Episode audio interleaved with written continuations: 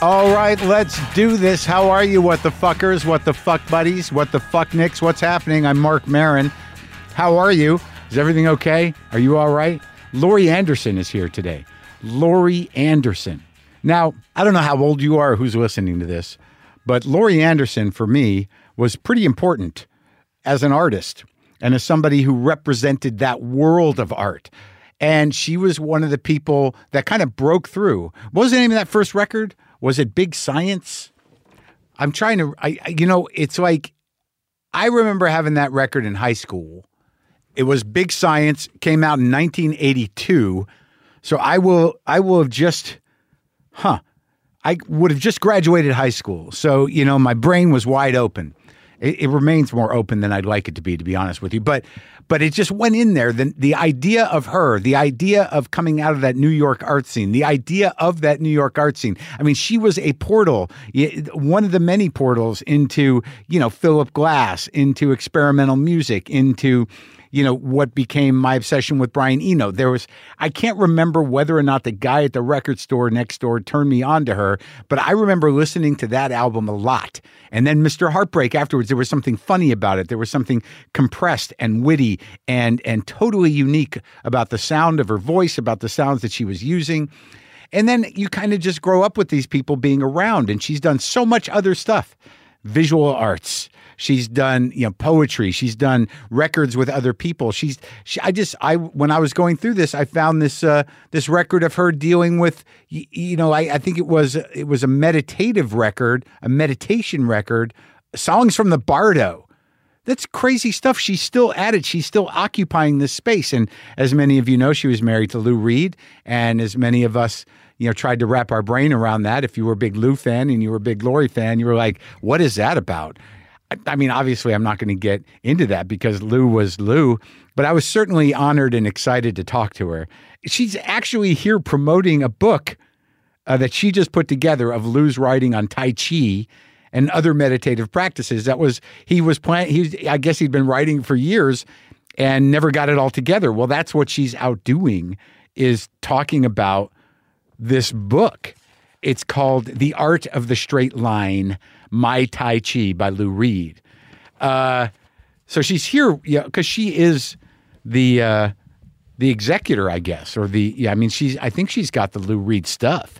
I mean, she did a deal with Light in the Attic Records, and they did some demo stuff from the late '60s, early '70s that was just exciting.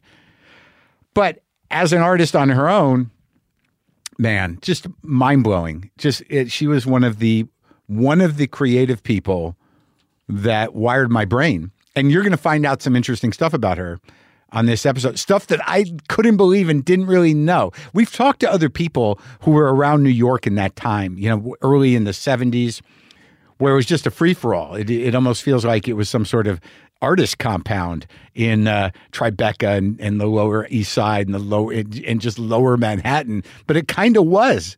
I mean, it's hard to picture New York as just this vacated, you know, dumpster fire, but that's where all that stuff sort of came up, and there was a real community to it. And I've talked to other people who've grown up in that community, some people who who created, you know, Kim Gordon was on this show, but it was thrilling to talk to her.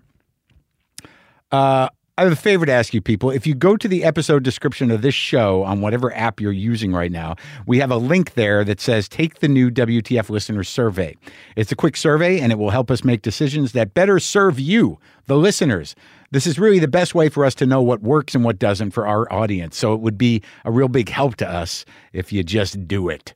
It'll take about five to seven minutes. You can do it while you're listening. Just scroll to the episode description and click Take the New WTF Survey.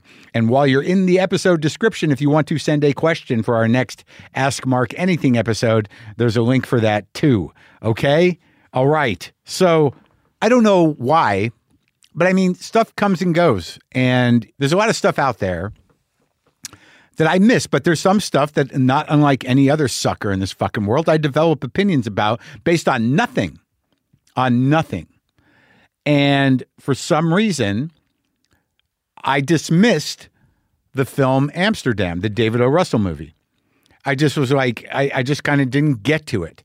I got to Babylon, which was garbage, but I didn't get to to David O. Russell's Amsterdam. And I, I don't know what, why, why. I didn't hear about it. I didn't talk to anybody about it. But then I, I start to realize, like, who do I really fucking talk to?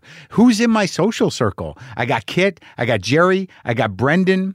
I got a few people. I got the people that come in and out of here for specific reasons.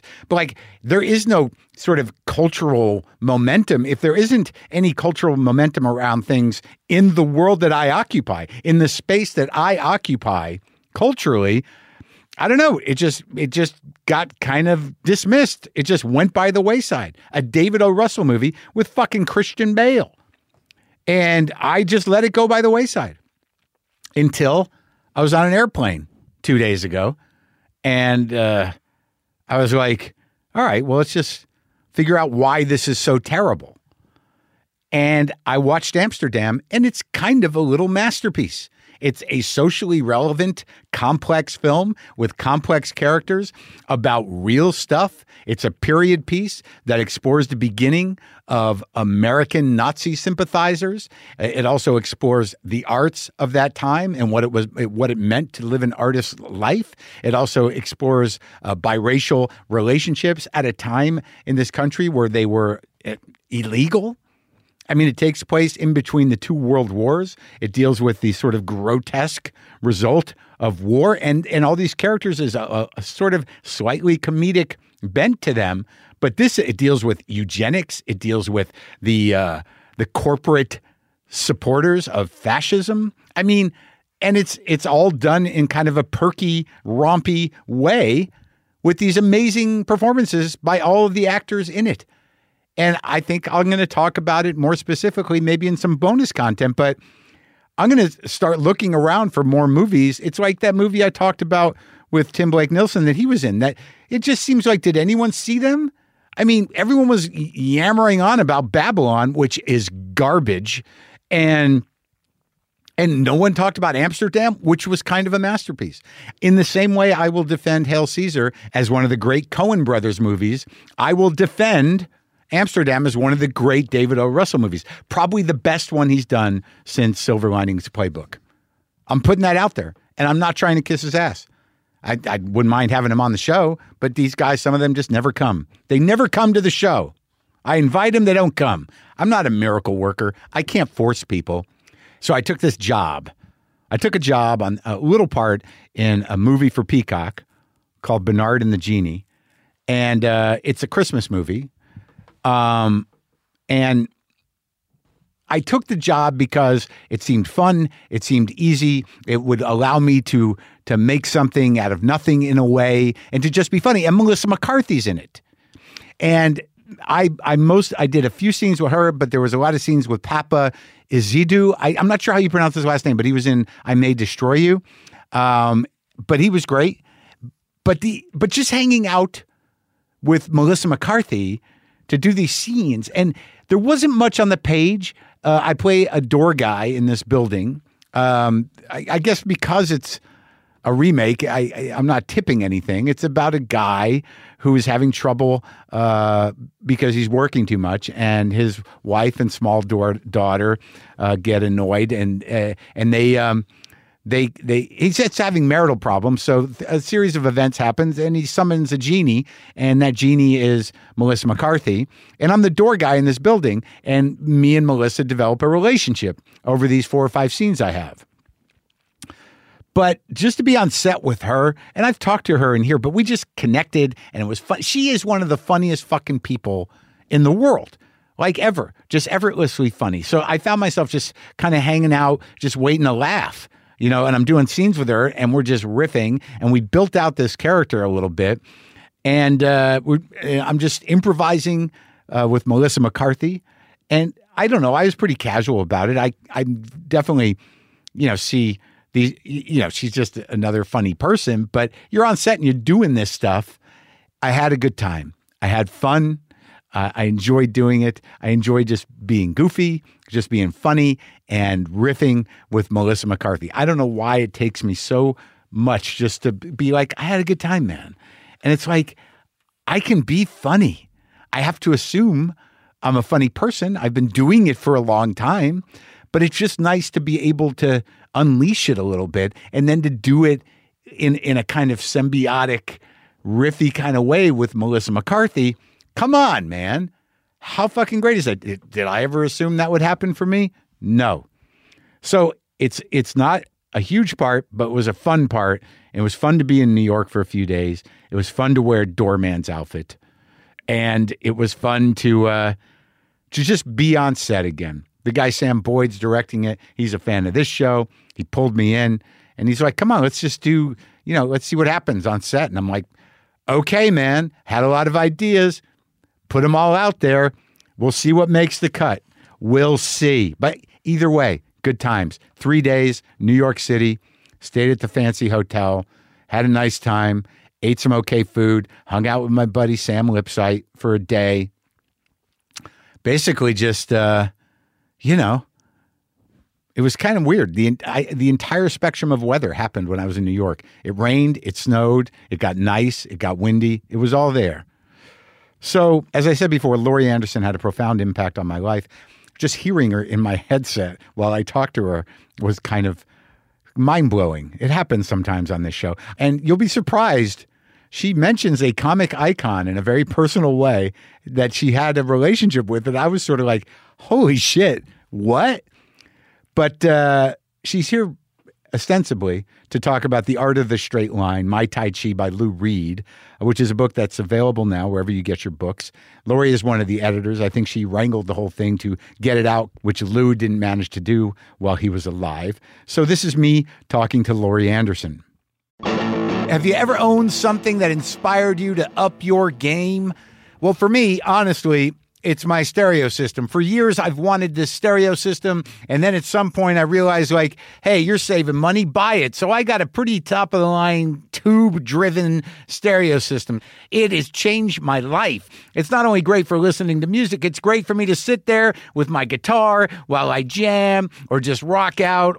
Because when we own exceptional things, they inspire us to do exceptional things. Just like the all new Lexus GX. It has an exceptional capability that will have you seeing possibilities you never knew existed. Its advanced technology and luxurious interior mean that wherever you go, you'll never go without. Available dynamic sky panorama glass roof, available front row massaging seats, available 33 inch all terrain tires, and available multi terrain select system for off road drivability. Any of these options will help you take your Lexus GX to the limit, just like I did with my stereo system. Live up to the all new Lexus GX, luxury beyond limits. Experience amazing at your Lexus dealer.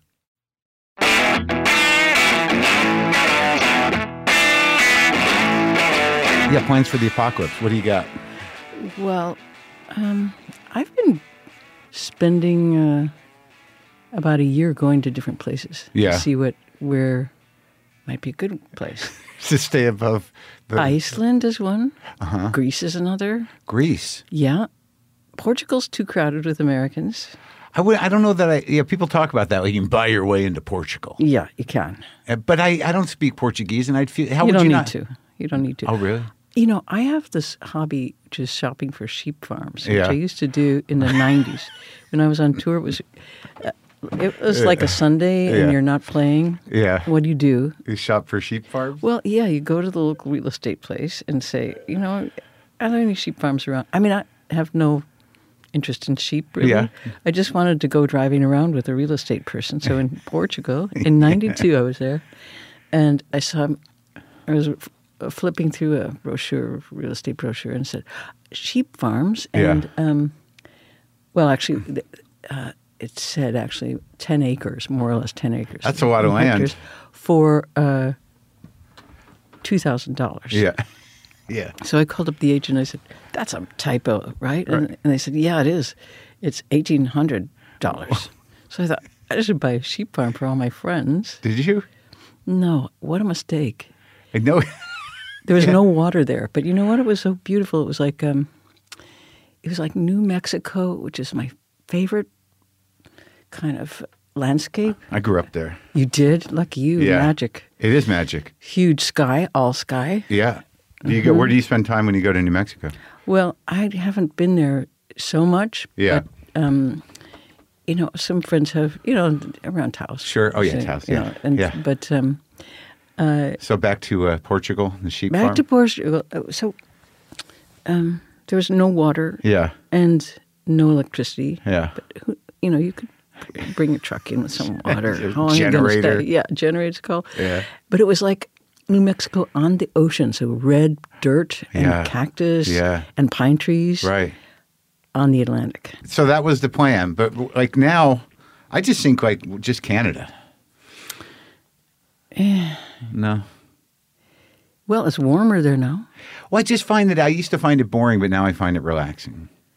Boring is relaxing these And- days. Yeah, right? Yeah, it and I just know that if I go anywhere outside of this country, within seconds, I'm like, oh my God, it's Yeah. not here. Yeah. Whatever it is. But you know, what do they think of this these days? I mean, it like must be like living over a crack house or something. oh, definitely. You're like, They're what just, is going on down there? yeah, how is this happening?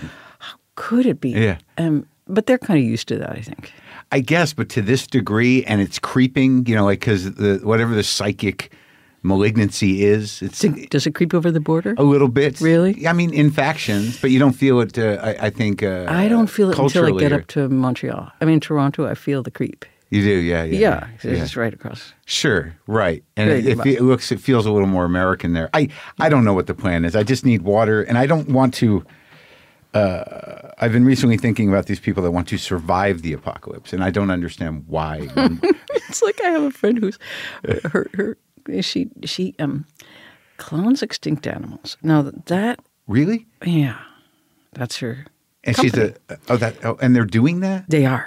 and ha- have yeah. they had well, success? yes, they have, and they're working on ferrets at the moment. Are ferrets extinct? They're going extinct certain certain ones of them, Uh-huh. and and so they're they're uh, cloning them to bring them back. But you know, for the big ones like a woolly mammoth, Yeah. what are you going to bring it back for? Just to stand in a lab and go, I'm a woolly mammoth. we I'm did it. extinct." Yeah, look at that thing. Yeah. Eh, None of his friends are there. Yeah. Nothing to eat. Oh, it'd be so sad. It's the saddest story. Yeah, It's a children's book that can't end well.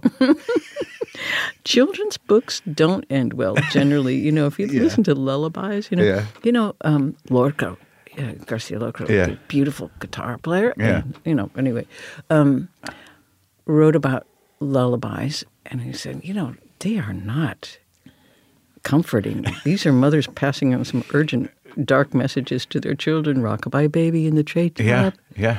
When the bow breaks, the, cradle, will rock. fall. Yeah, yeah, Down will come baby, cradle and all. You know, yeah. Good night. good night twinkle twinkle little star too And Yeah. in you know i just learned the second verse of that thing when the blazing sun is gone Yeah, when there's nothing to shine upon yeah. twinkle twinkle little star it goes on from there So we've, we've all been prepared. It's not just religion. It's it's fairy tales and children's songs. yeah our mothers sang us this song they were kind of trying to get us ready in a subtle way Did your mother sing you those songs? no she did not she My was mother not a singer Did not sing anything. exactly how come what did she do My mother? yeah Uh, She was Any involved. stories? No, she was uh, very self-involved. So there was Okay. uh, it's sort of like you know, telling stories to herself I don't know what she was doing, but Mm-hmm. uh, it, it- she was very concerned about her appearance. okay That was her job. did she look good Yeah, she looked great. Well, There you go. brava. How about you? Do you what, what what did your mother do? oh, I, she had too many kids. I, I was just lost in the crowd. She How had, many? She had eight. So I was- Wow. I was number two, and uh, you know, was that Catholic? no, that's was the just- first question everyone asks: Is a Catholic? No. Yeah. Other people, uh, she should have been a CEO Yeah, of something, of, but of, of a children. Well, she was the CEO of children. that's what she decided on. It was a, it was a, um, a, a long on down the list, but she she did that. Yeah. Yeah. So you have all these siblings around still, or Yeah, they're around. They're Really? doing different stuff. Yeah. and you get along? With most of them, yes. Yeah. There's always one that's you know, Yeah. and that one changes a little bit, you know. Oh, some really? Comes and goes, yeah. Yeah, but no, basically, you know, you're friends with all these people for life. That's really nice. Well, and you were the middle, I was number two. What Oh, about so- you? Did you have any sibs? young, younger uh, brother, Uh-huh. two and a half years, very similar, uh, a little different, but uh, we yeah. Are you competitive? No, we're not competitive. And I and I- Wonderful. yeah. Good for you. Yeah, he uh, he he was more athletic, and then I, I went the art way. He went the athletic. Perfect. way. Divided up. Yeah. Sure. Right when I right when he beat me, the first time he beat me, I'm like, I'm out. I'm not doing that. I'm the artist here. Right, I'm going to go uh, figure out what uh, you know what what what Kerouac was talking about. Oh, did you figure that out? N- Not really. I think I romanticized. it. I mean, I'm I'm 59, so I, I came in kind of late. You know, so they Uh-huh. were they were all several generations back, but I like the idea of all of them. Yeah. to the point where I think I had the first album of yours I had was that one "You're the Man I Want to Spend the Rest of My." You had that? Well, I have the album with you Really? and, and Burroughs Burroughs and- and Chernow? Yes, like I like it was one You're of the those. guy I want to share my money with. You're the guy I want to share my money with. Yeah, Yeah. And I just uh, I I became sort of obsessed with Burroughs, yeah. and then you were on there. Yeah. and that was before you even made a record. Yeah. I was hanging out with uh, those guys. You were. Yeah. But like you were there in New York at the time where everything started to uh, to happen. Oh, things were happening before I came yeah, along. but but I mean that wave of like late '60s, '70s That was weirdo cool. art. that was cool. It was a really, really, really nice time to be Could- an artist. When did you did you where did you come from before that? Chicago. You were going to school there, Yeah. and you grew up there, Yeah. kinda. Yeah. Big Skyland Yeah. also. Also like New Mexico. Yeah. So you get to New York, and like what's happening is before it fell apart, right? Yeah. Well, it was falling apart. It's always falling apart. But like then the '70s really kind of crash out, and like w- Yeah. Um, Ford to New York City Drop Dead was Yeah. the right, headline. that was it. Yeah, and everyone was getting like lofts in uh, you know Tribeca for a nickel. Eh, It didn't cost a nickel. It was free. it was, you know, that's what we did. You We just were- squatted and took we were it. squatting, yeah, pretty much. And then we we had speaking of no water, we had no water. It's Yeah. hard to live with no water in New York City. When where what year are we talking? Seventy four. Uh huh. But you got there earlier. Uh, I got there in to go to Barnard. Yeah. And sixty seven. Okay, In and the what were you late s- sixties, and so it was really. Um, the 60s really kind of rolled into the 70s in a lot of ways in terms of people helping each other Uh-huh. and being sort of like um, communal and this kind of still sort of spiritual like just post hippie kind of thing. Yeah, yeah. It was. It was. sti- Yeah. The, there's still a few hippies around there. Sure. Yeah. But I mean, like there. I mean, I imagine it was mostly focused on the war in the late '60s in terms of the youth culture, and then it kind of shifted. Yeah. The war was part of it. Yeah. But love was part of it. Did, was it? Yeah. And you Yeah. felt it? Absolutely. Yeah. Absolutely. Uh, and and just um, being part of a group also. Yeah. So that was really cool. Yeah. And you could call somebody up and go, "Hey, I, I got to get my floor sanded. Could you guys come over?" And, and people would come over for three days and sand your floor.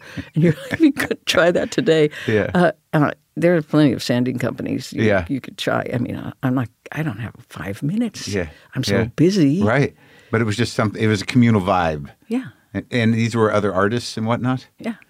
And- Artists, musicians, we all did a little bit of everything. We all had pickup trucks. Yeah, uh, really? Yeah. In Yeah. the city? Yeah. In the city, because the city was dark, um, kind of deserted. You needed a truck. And this was wait way downtown Yeah. kind of Uh-huh. deal. Yeah, so dark, dark, Yeah. dark, dark. Really? One restaurant called Food. Yeah. Yeah. Was it good? Do you like stuff like Uh-huh. um, hard boiled eggs with little tiny um, amoebas swimming in the, in the um, oil? Amoebas on purpose? Yeah. No, I Yeah. don't know what that is. Exactly. Yeah. Exactly. So What was the what was the uh, angle? I mean, what the was ankle is, you know, um, uh, was it supposed to be healthy or just yeah, like living, eating living stuff, oh yeah green stuff, Uh-huh. fishy stuff. I don't know. I don't know what we were doing. we were just trying to make up weird things to eat. but who was the crew down there at the beginning Um, Phil Glass, Trisha Brown, Gordon Matta Clark, he was the ringleader Yeah. of everything. Richard Nonis. yeah A lot of just really great people. i just it's so uh, to me that that period is so amazing because there were such u- unique artists that never happened before really i mean philip glass you but i guess it's all before uh, the Worcester Group and all that stuff, right? They were they were cranking up around then. right. So you- Spalding yeah, was around. yeah, and I can't imagine everybody as young people just feeling it out.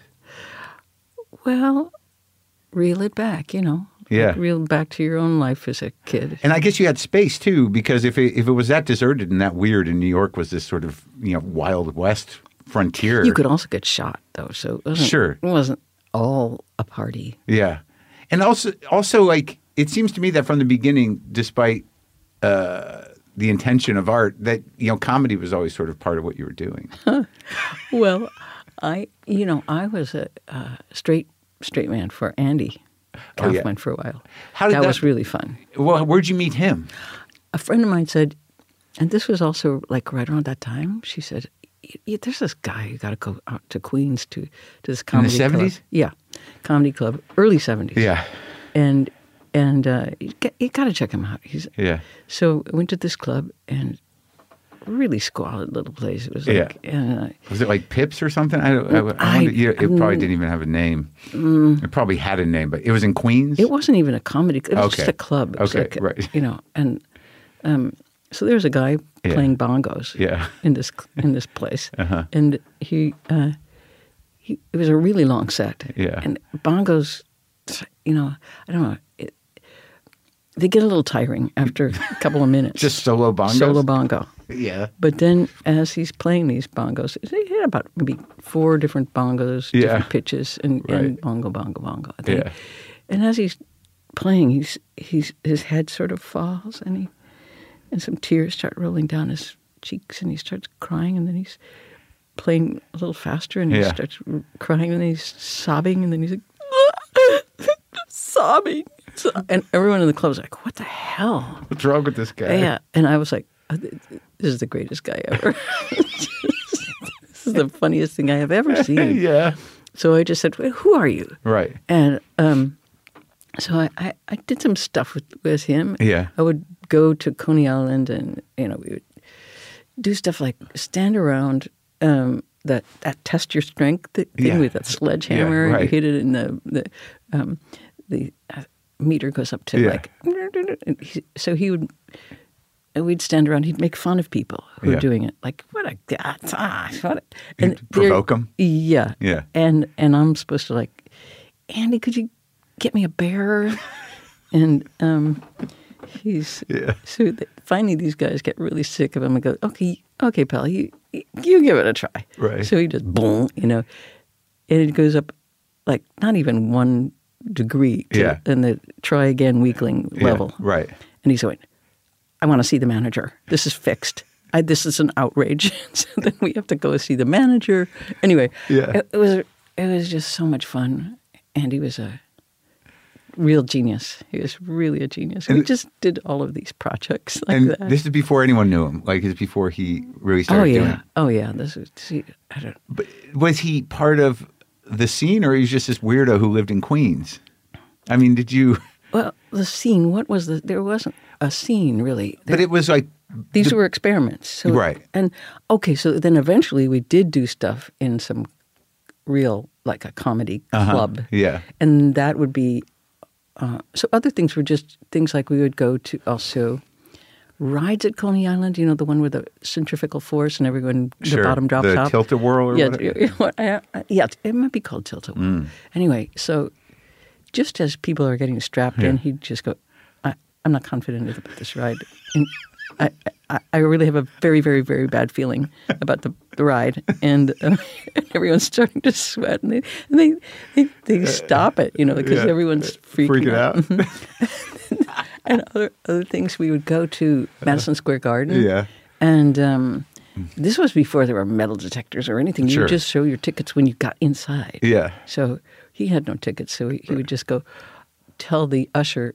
Um, we would sit down, ring, you know, just just um, courtside to Uh, For- basketball yeah, games yeah, or wrestling things, yeah. you know, just down down right where the action was, first row. Yeah. and they come and go, tickets, please, and, and he's go, oh, I I just have a, an, a a piece of paper because a guy on the street sold me for two hundred dollars ringside tickets. He said I could sit, sit here ringside, and the guy is going, "You just paid two hundred dollars." Yeah, I've just paid two hundred dollars. And he just kind of pity him and, You and let him sit there? yeah, we said that. And um, And you go to wrestling too? well, what would what we did in clubs was um, he would part of then he then he just started developing his act. And Right. He was also writing this really beautiful book, which I I, I don't know what happened to because he would come over and read it to me. What was it? A novel, a Really? crazy crazy novel. I- How old was he when? How old were you guys? Like I don't- 21, oh, 22? tw- 20s, in the 20s. Yeah. You know, something like that. And um, so then um, he got these things in clubs, and Yeah. he would just stand around saying, Women just, you know, I- I, I just don't respect them. You know, I, I just have to say, be- Yeah. on a physical level, let's say too, you know, because I'll, I'll respect a woman when when she um, when she can come up here and wrestle me down, and that was my cue Yeah. to come up and re- hey, nah, I'll take you on, you know. Yeah. So I'm, I'm sitting there in the club, just trembling, drinking four whiskeys in a row. Just Right. "Du-du-du-du-du-du-du-du," you know, Yeah. "Do I have to do this. Yeah. He would really fight too. Really? Yeah. He wasn't just, I mean, he wasn't going to kill me, but he was really twisting my arm. yeah. Yeah, He yeah. didn't show you any wrestling moves? Uh, I knew a few moves, you know. so you guys were friends for a while, huh? Yeah, we were. Yeah. And did you? I loved him. I loved Andy. Yeah, I, well, it's interesting to talk to somebody that knew him before he became what everyone else knows him as, whether as a p- comic or as an actor. I mean, you knew him when he was basically just starting this weird stuff. He was dangerous. Yeah, and do you do you think that his sort of courage around that stuff influenced you?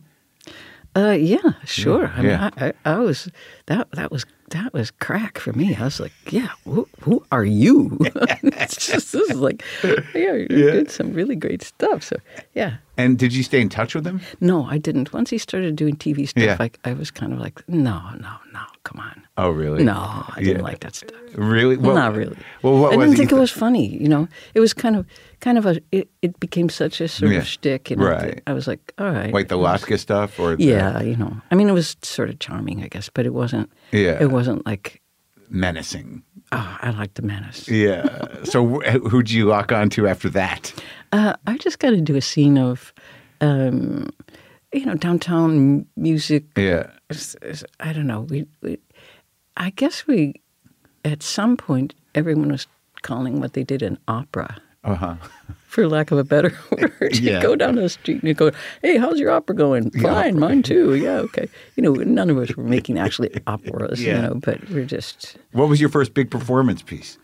let's see, big. Well, I mean, well, I it, it- like Um, I it's- did a lot of stuff in in uh, in lofts. That's Yeah. where I where I got my thing going. yeah for uh, And for a few people. For for yeah, for you know uh, eight people. Yeah. in a loft. you know. Important stuff. Yeah. Yeah. And uh, it was just uh, stories. Yeah, yeah. And and uh, standing in front of film. I was doing like film concerts sort of Uh-huh. Yeah, thing.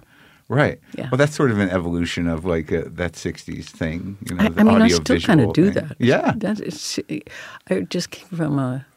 Well, actually, I didn't. That wasn't a show like that. I just, uh, on the way out here, went to Kansas City. Wow, what a beautiful place! Played, Yeah. played with an orchestra there. It's uh, on, on a did wrote a, a thing for orchestra. Yeah. About Amelia Earhart. Really? Yeah, because um, and when I and I hadn't been in Kansas in a long time, and I realized I, yeah, I could see why she wanted to fly. 'Cause Yeah. That's the only direction there. up. Yeah, yeah. That's it. That's it. Oh, she's from there, huh? yeah, Atchison, So- Kansas. Yeah. So you you had the you were asked to do this if you were interested in doing a project with this orchestra, and you did some research and were inspired to do it about Amelia Earhart. kind or you- of, kind of like that. Yeah. Yeah. S- This conductor asked me to do something, and Uh-huh. and um, and I thought orchestration, how hard could it be? So I orchestrated this thing for a giant orchestra, and you know, I mean, it's an art form sure. that I didn't know anything about. So um, they played the piece, and this was the first time this was ever played was like 23 years ago Yeah. in New York. They played it at Carnegie Hall, and big orchestra yeah.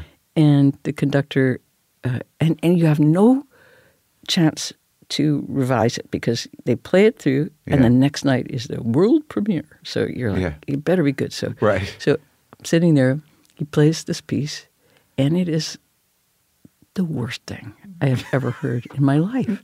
Uh, The bassoons are doing what the cellos should do. I Yeah. was just, it was chaos. You didn't know. Well, no, it was, I, I did know. It was that's the worst thing I've ever heard. So, Oh, Yeah. so the conductor turns around and he goes, "How was that?" I was like, um, he says, "Faster, yeah, yeah, faster would be good. Be all over sooner, you know." the next, Yeah. here's- but then I learned something really crazy the next night.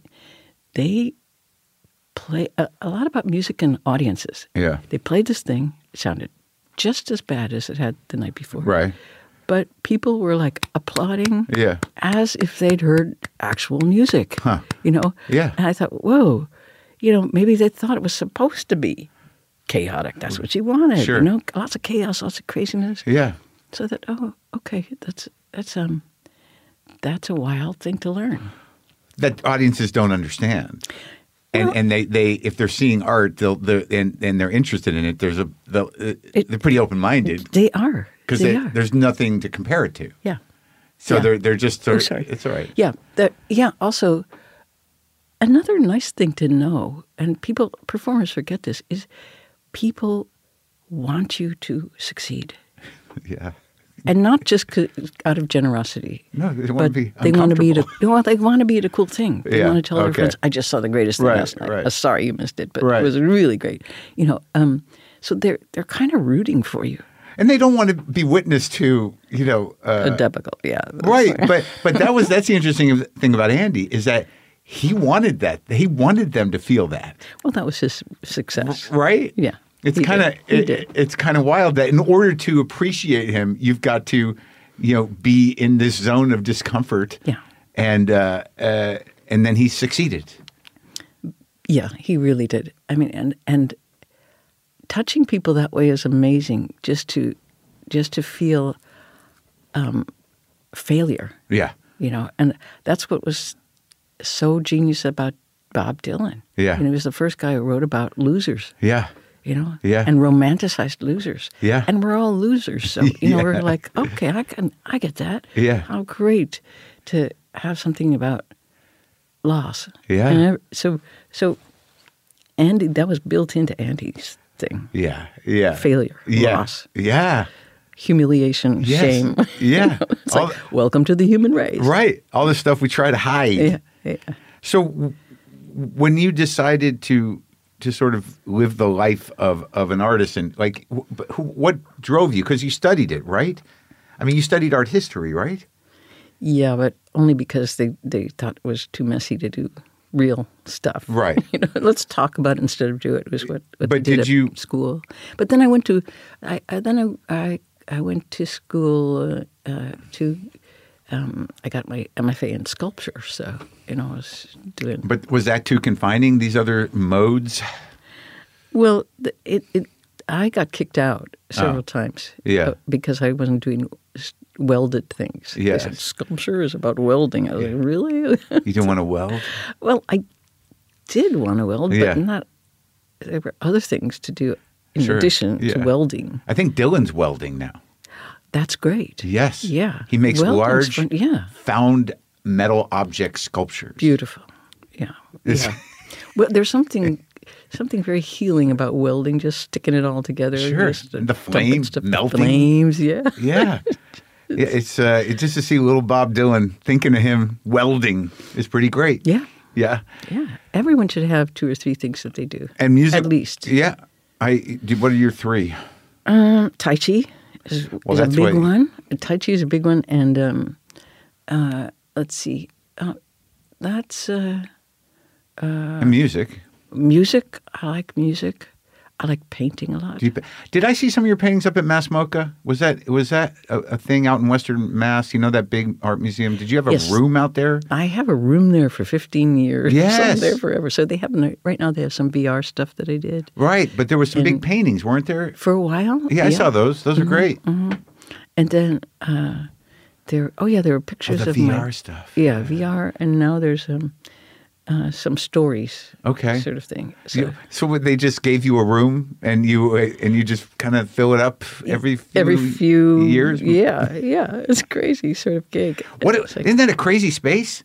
I love it. I love old factories that turn Oh, my into something God. else. It's really nice. It's and it's cool for huge. Oh, Western Mass, too, because yeah. it, it's a whole scene there now. I definitely uh, when I uh, drive, I I'll go out there if I got a gig out there or somewhere around there Yeah. because it's I've never seen anything like it. And when artists choose to fill that big hall Yeah. with an installation, it's like that is nuts, man. Yeah. What an or- undertaking. Yeah. So, well, the Tai Chi. I mean, I s- I know you're here eh, you know, promoting this book.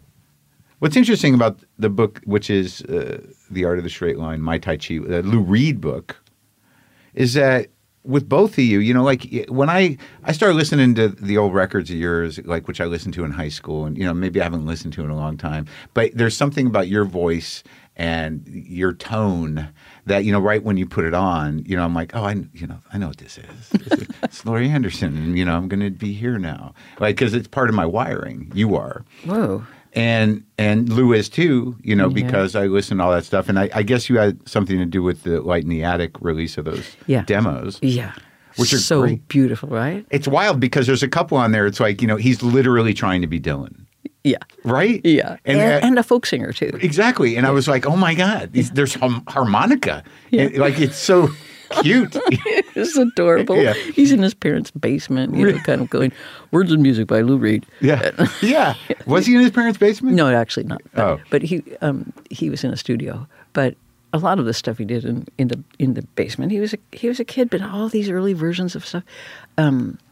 Um, uh, there were just some wild ones. Yeah. Which is um, uh, let's see, what's the first cut on that? I, I can't remember it right now. Um, uh, anyway, Yeah. it's, it's a, a song that went through a lot of changes Yeah, as many of them did, because there's there's a song "Perfect Day" that was he did an early version of, which was "It's such a summer day, right. I want to spend it with you." You know, And it's all, yeah, it's always wild to hear what they've become and how Yeah. much better they become. But but I mean, I guess like I talked to Jackson Brown once uh, about Lou and about you know Jackson Brown being in New York for a minute and and writing that song that Nico did. And but Oh, he yeah. said he said Lou Reed took him to a Murray the K show. So there's this whole element of Lou that really wanted to be this pop singer, you know, songwriter, right? and a soul singer, and and uh, James Joyce. Uh, he wanted to be a lot of things. Yeah. And you were you guys were together starting like 2008.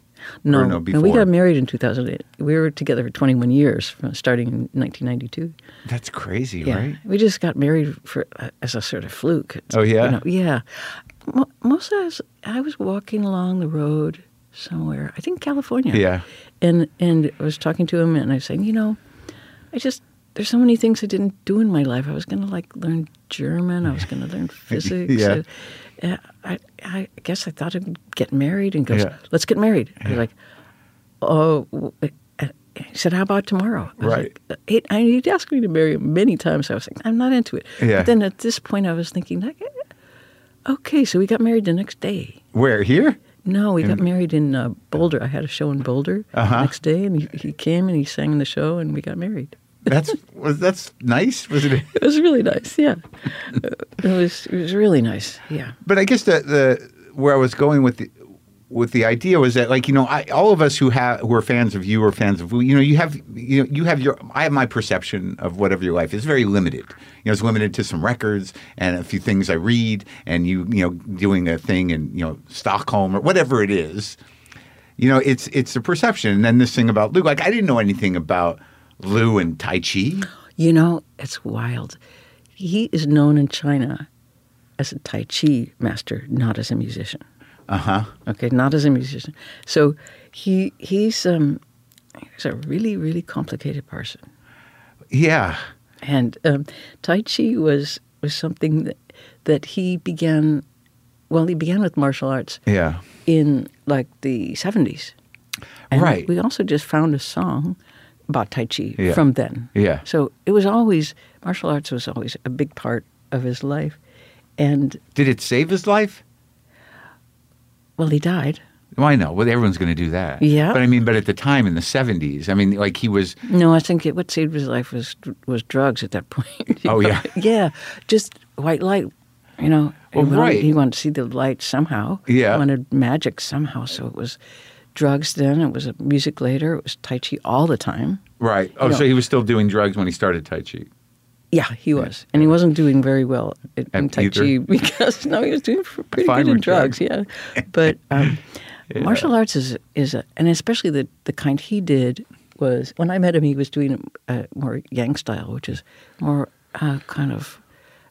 Uh, almost circusy moves. Yeah. you know, you'd be like do, doing scissor kicks and Uh-huh. swords and stuff. Yeah. And I was like, "Whoa, that's crazy!" And and then um, I you know, you don't want to do everything your partner does. Yeah. So I like Tai Chi, so I found another guy to Yeah. study with, Master Ren Guan Yi, um, Push Hands champion of China. Yeah. Anyway, I said, Lou, uh, my teacher's better than yours, so you got to come over here and check Yeah. it out. So they did.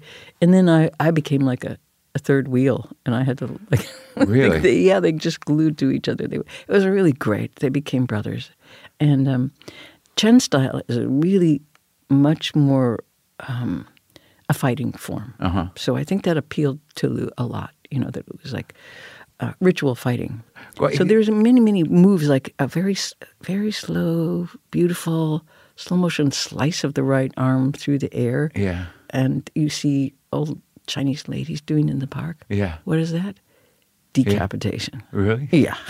no, this is like no no mistake. It's a it's a killing art form. Well, uh, let me ask you because, like, you know, I started going through the book, and you know, there's reflections you know, from Iggy, Michael Pirioli, some of the teachers, some of the other characters uh, in his life and your life, and you know, I started to think like, well, is this serendipitous? That, Like, am I, you know, should I be doing this?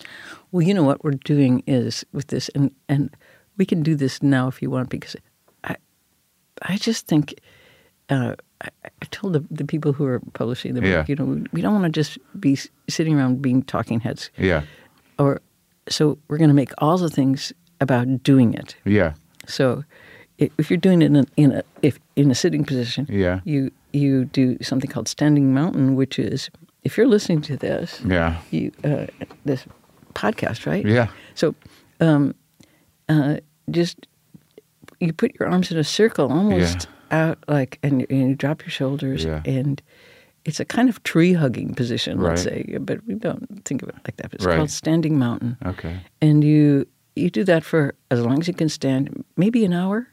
But let's say you're only going to do it two minutes. You'll still get a lot of benefit out of two minutes because you're going to f- begin to feel the movement of chi through your body, yeah, and uh, and everything in tai chi is circles. So Okay. you're, you're as you as your hands pass each other uh, in many of these forms, you feel this ball of energy and and the first time I felt that, I was like, what is that? Uh, it- it's really an amazing thing. So, the title of this book, The Art of the Straight Line, what does that mean with an art form of circles to have a straight line? So, Yeah.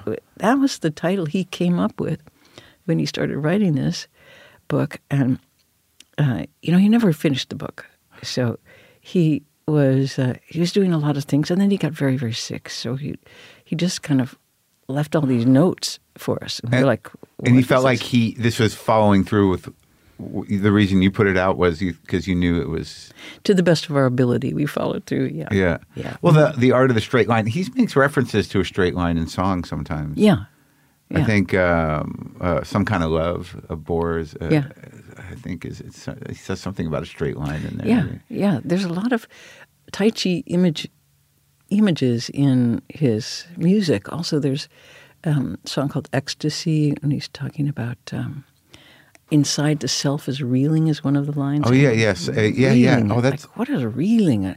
So silk reeling Yeah. is uh one of the basic forms of tai chi. Tai chi is a, a name for one of them because it comes from a lot of these physical circular motions come from the spinning of a silkworm yeah, and then from the uh, the way that everything turns into these um, not spirals really because that has a center um, almost like yarn balls. yeah kind of a yarn ball Yeah. yeah it is a little bit like that a little bit like the spinning and but it is what this comes down to Yeah. is uh, ardor Yeah. Uh-huh. you know that i want to learn this i want to get there i want to see something magic i want to really be i want to find out what this is for Uh, And you can get there. yeah, you can get there. Yeah. You can get there, and then you then you then you fall apart again, which is the great part, the great lesson of this. Like you just try it, and then you're gonna fail, and then you're gonna try it again, and it's there, there's no judgment about it. Yeah. it's like it's like it, it's and a- you, and and what you're looking for because i mean i you know uh, part of it ha- requires imagination right yeah, it does. It's very much about your mind as well. yeah in, in order to to sort of like um feel the chi That's right. Yeah, in in a ball Mm-hmm. that you're dealing with you know i i think that if your mind meets you know uh, if your your mind meets uh the idea sort of midway and then the reality can happen Well, the right? chi is inside you too. I mean, you are made of chi, so the ball is just a, an expression of, because in many of the moves they're made Yeah. so that they you feel the chi running down your shoulder through your heart and and out the other hand, and you're like, what is that? Really? it's like white lightning. It's like kundalini. It's like like you had eyes and you never opened them. Huh. so it's this- like a wow. So thing. I, It's- I could see how this would replace the drugs once he locked into it. yeah, it, it's white light, white heat. Yeah. Right there. Yeah. It is. And it, it doesn't require syringes, uh, no. just hands. Yeah. Yeah. It's, It it's- seems safer somehow. yeah, it's a lot safer.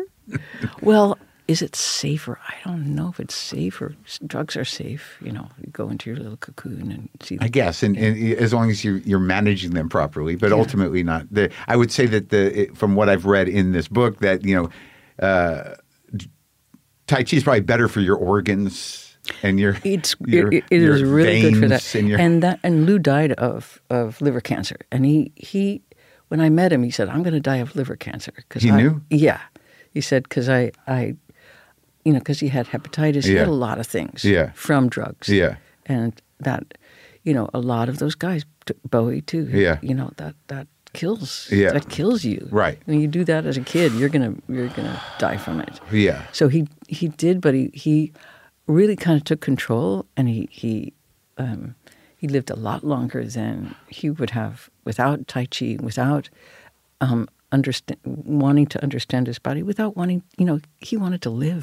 yeah. He wanted to live. He was he, so he did everything he could. And so this book, Art of the Stream Line, is also about all of the other things he did, like meditation Yeah. and diet and ways that you can live a little longer than than you Knowing he think. was sick.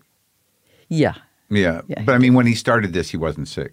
He was just searching. When he started the book, Well, he yeah. had uh, hepatitis C. Yeah. he had diabetes. He had a lot of things. Yeah. Yeah, he had a lot of things. Wow. And so he, but he was a fighter. Yeah. So- clearly. Yeah. So he said, "That's not going to stop me. Yeah. I'm gonna I'm gonna do everything I can." I mean, he wanted the best of everything. He would like, um, and he's so uh, inspiring in that way. I'm gonna Yeah. find the best sword. I'm gonna find the best briefcase. yeah. I'm gonna find the best bass player. I'm gonna find the best. I'm gonna really find the best. But do you think that come out of uh, out of insecurity? I would never try to be a psychoanalyst. Sure. You know. Yeah. And and a lot of people, he got psychoanalyzed by every journalist in the world. That's And we true. were just like, because oh, he was come on. confounding. W- well, also, you know, they were going. "Y- You must be like so. You, you must be like so messed up because he, he's going. Um, he wanted to be Baudelaire, Yeah. Rambo. Oh, yeah. You know. Well, yeah. It's Yeah. called, it's called writing. I'm not Yes. talking the I I'm talking about. Yeah. That's not me. Yeah. What, do- what do you? Why? Why do you have to decide Yeah. that, that that's me? It's so funny the Baudelaire Rimbaud, uh, lo- you know, that you've got like Lou was in that zone too, Oh yeah, and Patti Smith's in that zone. Oh, yeah. Jim Carroll was in that zone. it's writing poetry, dark poetry about the the world and Yeah. You're in that past zone? the present. Um, um, I'm I'm fairly dark. yeah. But but there's always a, a hint of of humor a lot of times. well, I find I find the apocalypse kind of funny. Yeah. Sadly. And you always have? no, you know, but you know, I don't know. I I have a different view of time lately. I don't know why. Well, that, well that's interesting. I do too. I think COVID fucked time up. Big time. Big, And I can't get it back. I know, and, and that's okay not to. Did you want it back? no, because it's it's actually every day seems like about a week. And Yes. I don't know when that happened or how it happened, but it did happen during COVID. Yeah, it did. and it reconfigured things. And I mean, we live lives. If you're living an artist's life where you're not clocking in, Yeah. you know, y- it's nice that you've you know we now have elongated. It's a dream. It's Yeah. so wonderful. And a lot of people changed their lives. You know, I was, s- you know, talking to a guy the other day. I was- He was a tech guy that Uh-huh. I was working with in Kansas City. I said, What did you do in the pandemic? Because he was doing a lot of technology Yeah. stuff. And he said, I became a horticulturist because I, I just wanted to be around in the dirt and, you know, like outside. And, yeah, and I think a lot of people kind of went, You know, I hate my job. yeah, I, I don't want to do this.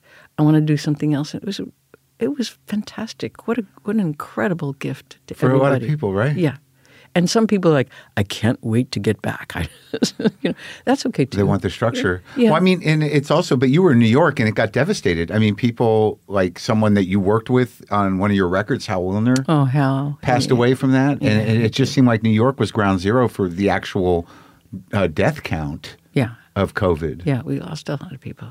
Did you know others? Yeah, I did, It's crazy. and uh, a lot of friends in, in Europe too who were stuck in in Milan, especially. Uh, three people I know there died, and yeah, people I was working with. Yeah, yeah. It was um, it was a, a very big thing, and but I think it it did do something. t- People are so vague about time now. Like It's- I don't know, was yeah. it three years ago, four So- pre- pre-pandemic? I think. So that's that's not just me. No, it's everybody's. Their clocks got got erased. You know, their their digital clocks kind of went error, error, It's error, wild, gone. man. It's all It's so gone. it's wild. gone. It's so great. It's, you know, uh, it's um, it's exhilarating. I, I always hoped for something like this, not for the death of people, Yeah. but for the reset, and to just kind of go, what what do you want?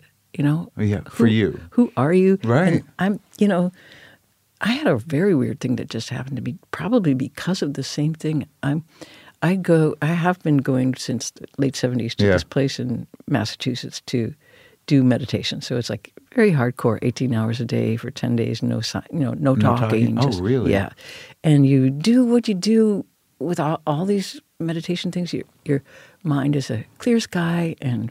Thoughts are clouds, so you see Yeah. a cloud come by, you just go, okay, that's a thought, let it go. Here comes another one, let it go.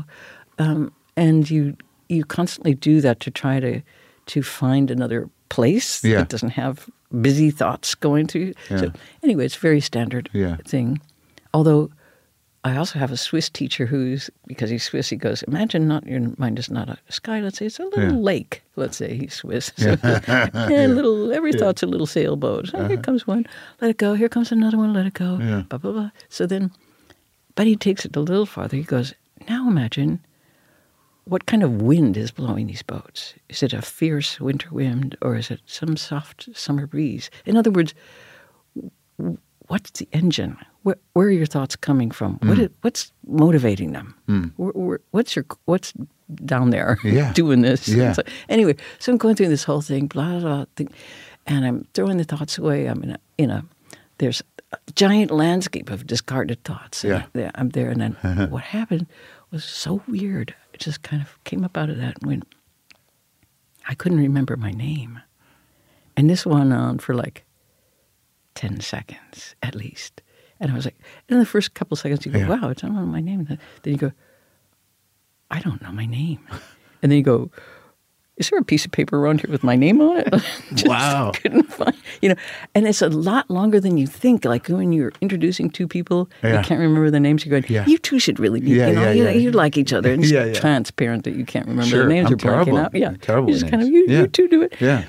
But when you're when it's your own name, it's wild. So I'm sitting there, and finally, after a searching around, Yeah. I see this big shabby kind of banner, Yeah. and it has my name on it. And I'm like, that is so stupid. What does that have to do with all this discarded landscape of thoughts? You know. Yeah. And then the next thing, mental picture was a whole lot of really beautiful, interesting artworks that were all all different materials, Yeah. really quirky kind of things. And then the, another sort of banner that goes primitivism. I'm like, Right. how dumb that you have to put a word onto something so complicated, so so diverse and weird, and Right. you know, and you have to go. That's called primitivism. That, that is sort of a strange kind of uh, umbrella word for anything kind of raw and Anything raw. ethnic Yeah. from Yeah. different parts Yeah. of the world and time. But all those labels are classics. It- Yeah. classic is the same. Or Right. you know, okay, that's that's punk, or Yeah, that's sure. something. You know, Yeah. And, it, and it's just to, I mean, it's obvious we, we can't we don't have time to, to Right. describe things in detail. So these are handy labels, but but when when your when your name becomes a handy label, it's weird. That's wild, huh? And I think that's the biggest difference for me in t- looking around at the, the world now Yeah. as as opposed to when I was a young artist. We Yeah. we weren't looking to make our names Right. or to Sure. make a style that was Right. going to be I mean, when I started doing records with Warner Brothers, they said, Yeah. "Well, we need you need a style. We need to like get you sort of like a branded thing." I was like, "That is so." I did it as a joke Yeah. you know, I thought it was ridiculous. And now Which people part do was it, a joke? But you, you know, like like your your look, your, Okay. your st- you know, I was like, Sure. uh, what, Yeah. what? Yeah. And Obvious, it's it's to sell stuff, you know. It's, Right, it's- but but leading up to the the records, I mean, you were working with all those. You know, you were in interfacing with technology. You had done the music. You uh, made the the different filters and the and the the violin. stru- yeah, because uh, yeah. I was, I you're wasn't- doing art stuff. yeah, and I, I wasn't making art to express myself. I don't care if you know me or not, you know, Well, then what is the purpose? What? Do you, why are you doing it? because I I want to see how things work.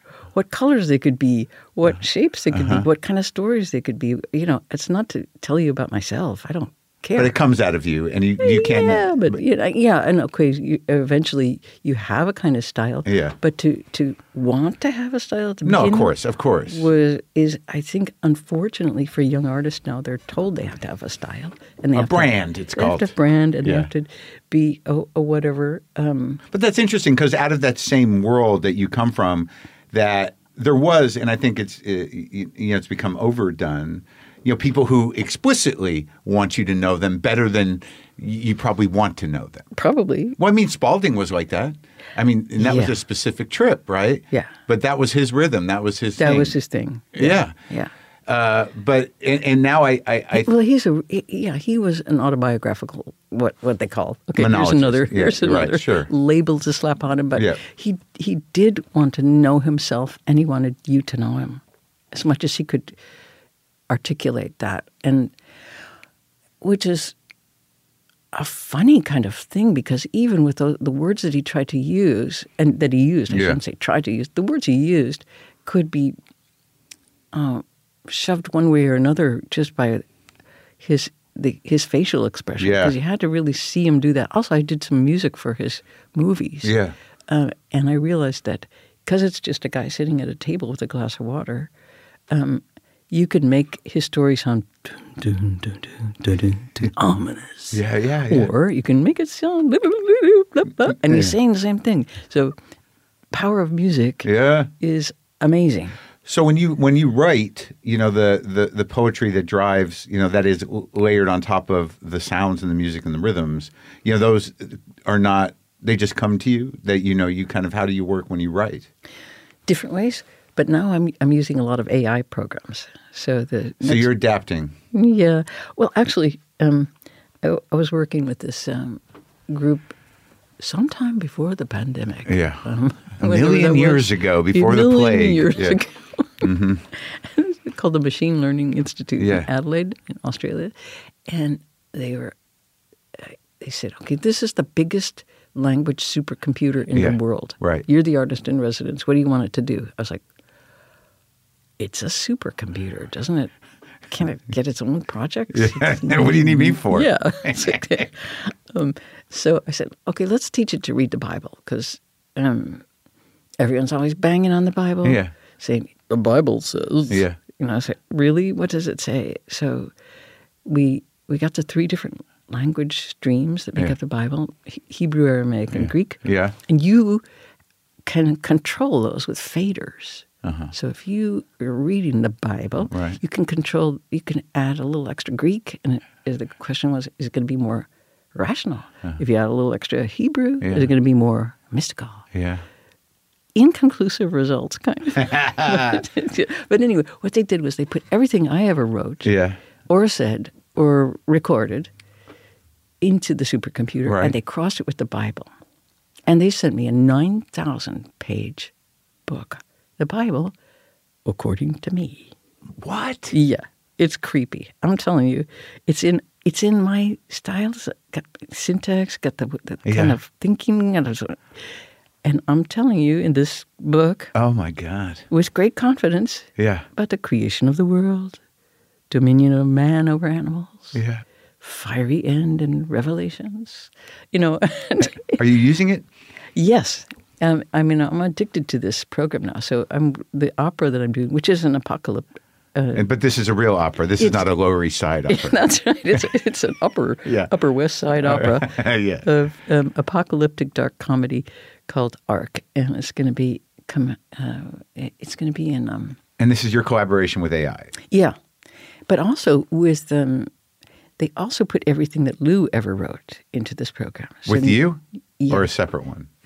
oh, I could now combine these two things. Oh, come on. It- it's wild. Now I don't really think I'm.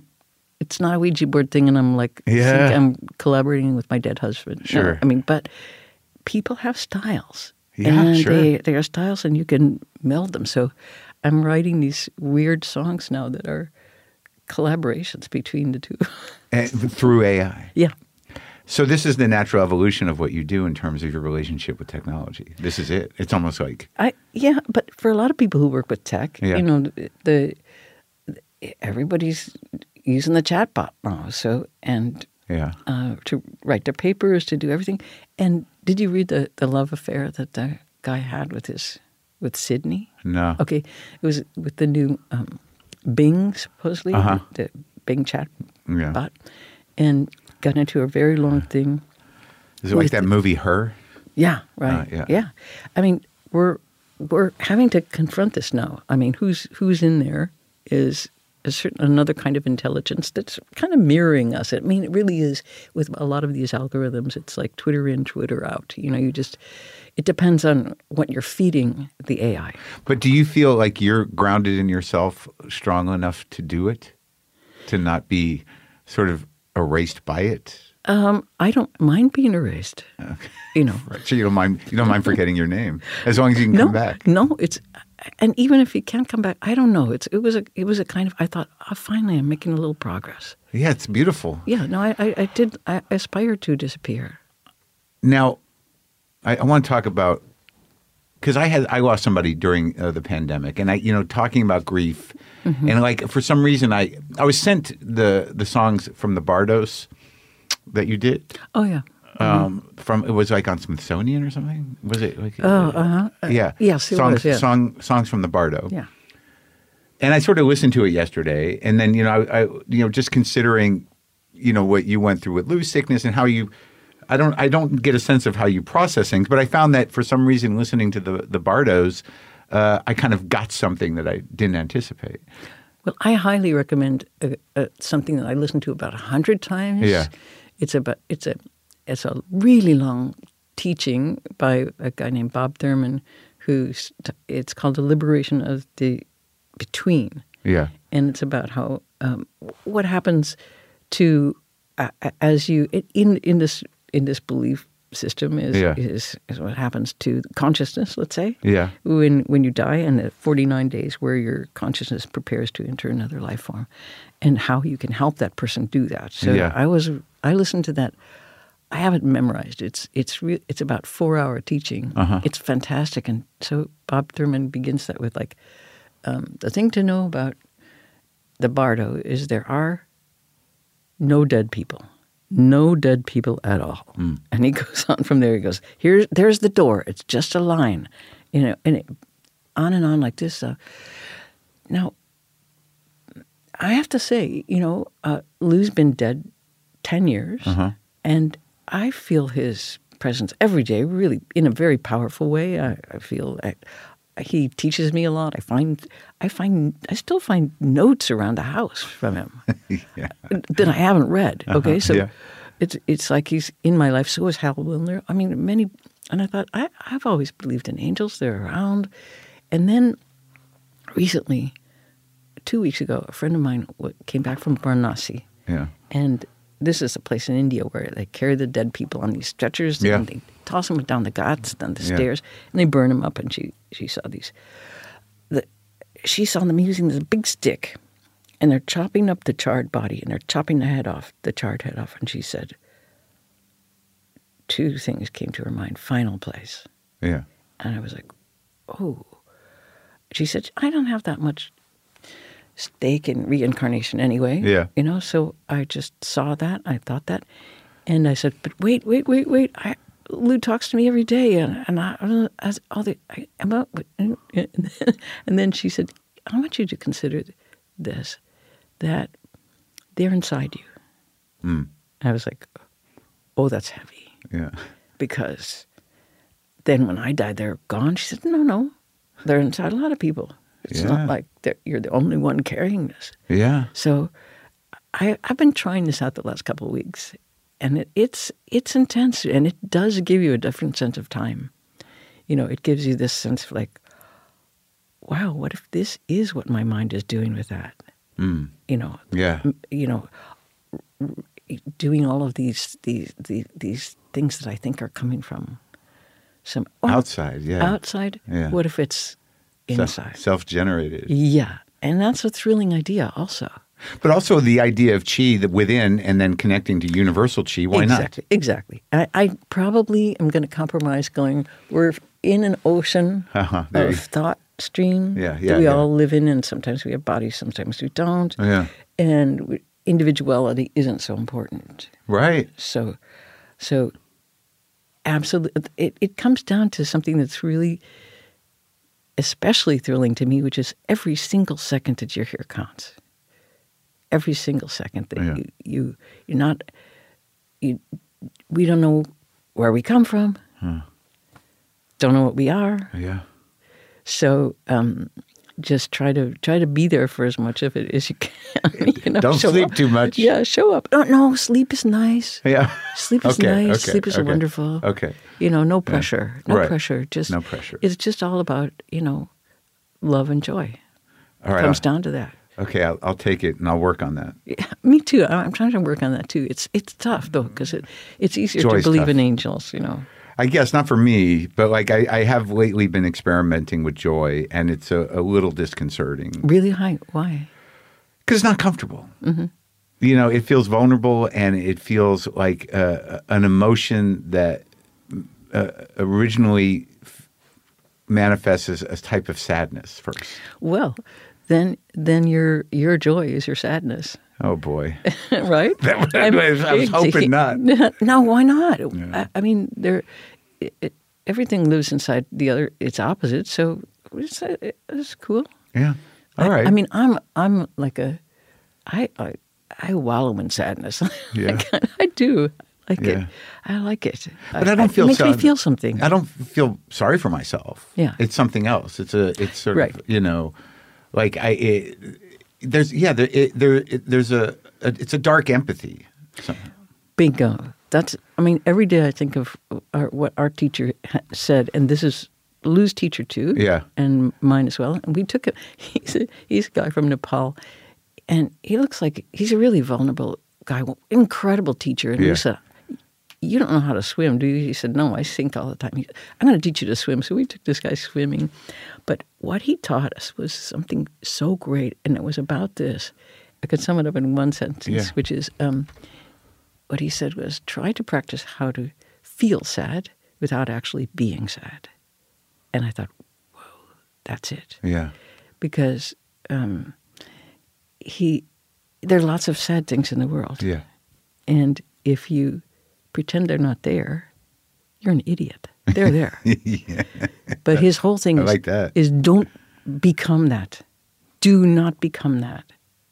Feel it, but don't become it. And I was like, what a great distinction. yeah. That is that's that's where it that's where it lives. So, um, and he's all about. Um, he, he's he's uh, I don't know. I'm just picturing his face now, laughing. You know. Yeah. He's Is he gone? No, no. He's He's here? he's, Yeah. off somewhere. He- Yeah. He's, he's a he's a really incredible teacher. He he also just disappeared for about four years. He went, went off into a cave. Really? In Nepal. Yeah. Yeah, and he was somebody who was never alone in his whole life. I always had three llamas trailing after Yeah. him, and he was because he's kind of this in this lineage of um, teachers. Yeah. Is he out of the cave? Yeah, he's out of the cave. But he was in the cave when Lou died, and I thought, "Oh, yeah, I need you right now. You're gone in a cave. Where we'll come back." Uh, Yeah. And, uh, so, but so I, I I lived on those words, Yeah. you know, and that hel- that that that um that's that one Feel was it, don't key. be it. Feel it, feel it, and don't become it.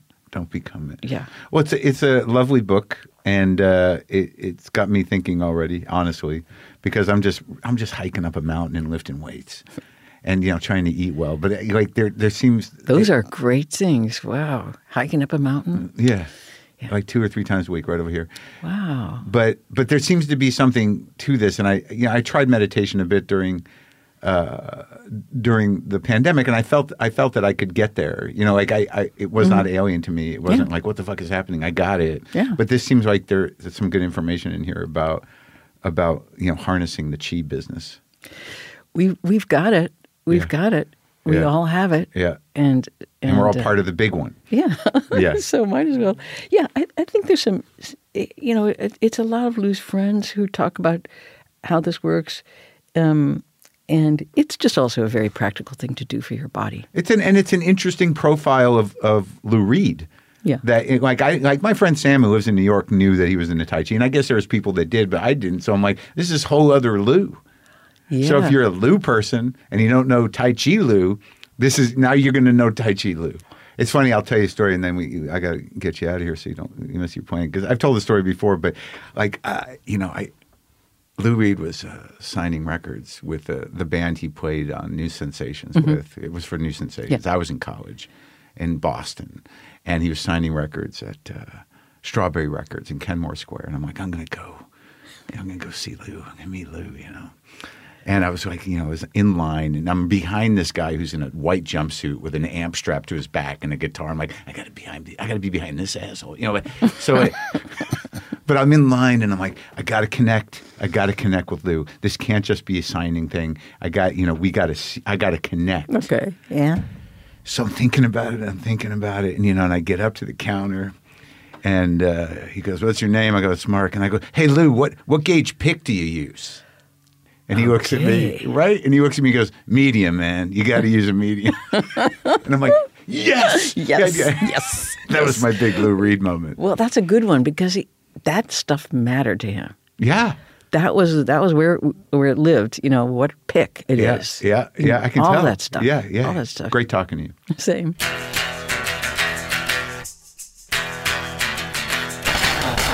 Wow. Right? Andy Kaufman. The book, The Art of the Straight Line, My Tai Chi by Lou Reed, is available now wherever you get your books. All right, hang out for a second.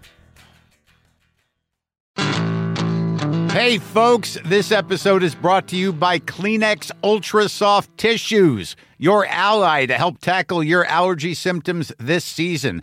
I love the change of seasons, but nobody loves pollen and all those other things floating in the air that make you sneeze during this nice weather.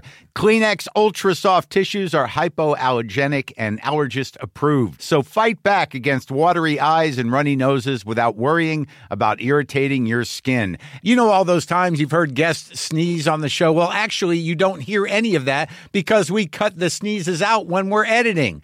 But take my word for it, people definitely sneeze in here. And when they do, I've got a box of Kleenex on the table right in front of them so they can use one and get right back to business. And here's what Kleenex means to me a tissue that will hold up. We've all used those other tissues that you blow holes right through. When I see Kleenex, I know that tissue is up for the job. For this allergy season, grab Kleenex and face allergies head on. Folks, if you're interested in hearing more about Andy Kaufman and you have a full Marin subscription, you can listen to my episodes with Andy's friend and comedy partner, Bob Zamuda, and then my follow up with Tony Clifton. would go on fucking TV, Letterman, Yeah. uh, Merv Griffin. Band. Remember Sure. Merv, Mike Douglas show, Yeah, all Mike that Douglas. stuff. Yeah, back then yeah, I'd sure. go do it. Yeah. and it was me, and Kaufman would Right. be home laughing his ass off, but Right. people think it was him. So we became Yeah. friends, and then of course after his death, Right. right. here at the Comedy Store, one year later. Though he's dead. Oh, he's dead as a fucking doornail. Right. Damn right. Sometimes, you know, sometimes I'll be on stage and somebody yell out, uh, Kaufman, Kaufman, you Andy Kaufman. You know what I say? What? I say, you want to see Kaufman? Get yourself a shovel and a flashlight. what the fuck I tell him to do? Crazy. Wait. or I'll throw him out. Or I'll fucking push the so, face. in All the right. suit. So what about Zamuda? Is Yeah, Zamuda- that guy, no, he's that fucking guy. He did an impression. He terrible, terrible fucking impression. of Me, let me Yeah, tell you that. all right, all right. Then you had Jim Carrey in the movie. Yeah. Man on the Moon. He did an impression. of Me and also the other guy, Paul Giamatti. Yeah. he did one. But so that- a lot of I- people don't prep. But I'm the original. I'm the guy. If I you get look it. back, if you look back on Merv, on Letterman, on Yeah. Miss Piggy, All right. you will see me. Right. And you, and Zamuda had nothing to do with it. No, he uh, every once in a while he Why would are you fuck- so fucking mad at Zamuda? because he's a fucking stupid piece of Polish shit. All right. All right. That's from episode 287, and the one with Bob Zamuda is episode 274. Those are only available ad free for people with a full Marin subscription. To sign up, go to WTFpod.com and click on WTF Plus or go to the link in the episode description. And speaking of the episode description, don't forget that we have an audience survey link in there. It will take you five to seven minutes to complete, and it's really helpful to us if you do it. Uh, it lets us know how better to serve you, our listeners. And right now, below the survey link is another link to submit a question for the next Ask Mark Anything episode on the Full Marin. So that's a bunch of stuff you can do right now in the episode description. Sign up for WTF Plus, complete our audience survey, and send me a question. Go for it. Some of you have noticed that I'm actually playing uh, partially uh, songs or familiar things, but they're usually pretty deep cuts, so no one's really going to know except those of you who know.